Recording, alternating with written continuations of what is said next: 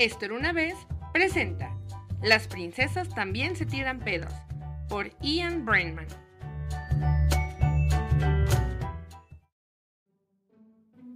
Al regresar de la escuela, Laura llamó a su padre y le preguntó, ¿Las princesas también se tiran pedos? ¿Por qué quieres saber eso? le preguntó su padre curioso. Es que por la escuela dicen cosas. Pero antes de contarte qué ha pasado, quiero que me respondas a mi pregunta. Creo que sí, que las princesas también se tiran pedos, le respondió su padre con toda la delicadeza del mundo.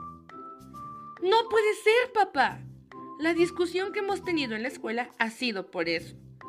Marcelo nos ha dicho a las niñas que Cenicienta se tiraba muchos pedos. Todos le hemos dicho que eso era imposible, que ninguna princesa del mundo se tira pedos. Pero ahora creo que Marcelo podría tener razón. Papá, ¿tú cómo sabes que las princesas se tiran pedos? El padre, a quien le gustaban los libros y las buenas historias como a su hija, se levantó, se dirigió a la biblioteca Miró a Laura y le hizo un gesto con los dedos sobre sus labios. Le decía que debían permanecer en silencio.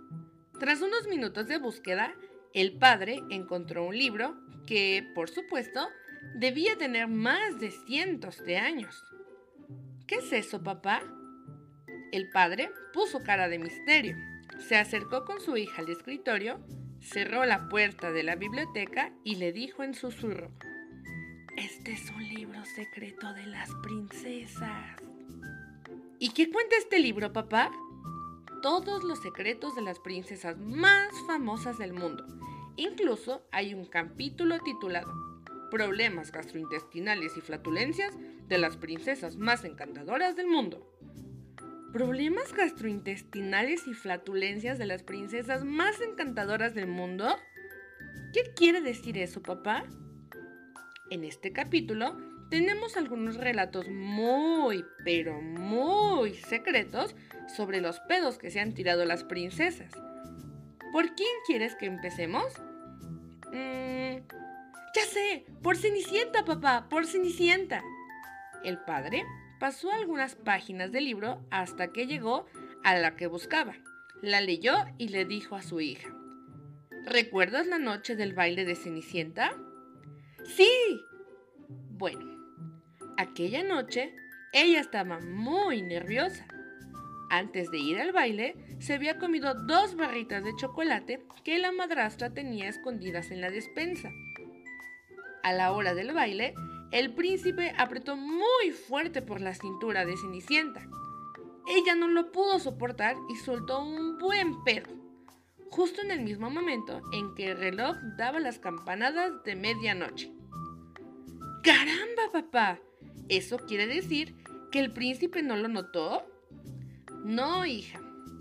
¿Y Blancanieves? El padre pasó algunas páginas, las hojeó y luego dijo: La comida que cocinaban los enanos era muy pesada.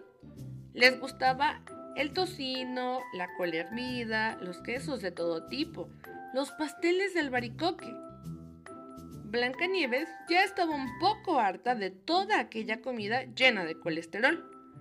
Así que cuando la madrastra le dio una manzana envenenada, ni siquiera llegó a probarla. Soltó un pedo tan pestilente que resultó ser tóxico. Por eso se desmayó. Y por eso los enanos la pusieron en una urna de cristal para que nadie notara el mal olor. Así es, hija, así fue. ¿Y cómo pudo el príncipe acercarse tanto? Aquí en el libro pone que el día que el príncipe pasó por el bosque y vio la urna de cristal, tenía una gripe descomunal y la nariz muy tapada. Vaya, si no llega a por la gripe, Blanca Nieves aún estaría en la urna. Puedes estar segura, hija, le respondió su padre convencido. ¿Y ¿La sirenita? Era la princesa que mejor podía ocultar sus problemas gástricos. Cuando daba aquellas vueltas dentro del agua era solo para disimular, y cuando emergía en las burbujas decía que eran las algas que eructaban.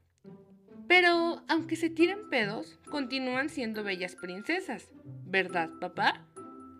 Ya lo creo, hija, son las princesas más bellas del mundo, pero hasta las princesas sueltan algún pedo. Lo importante es que no cuentes este secreto por ahí.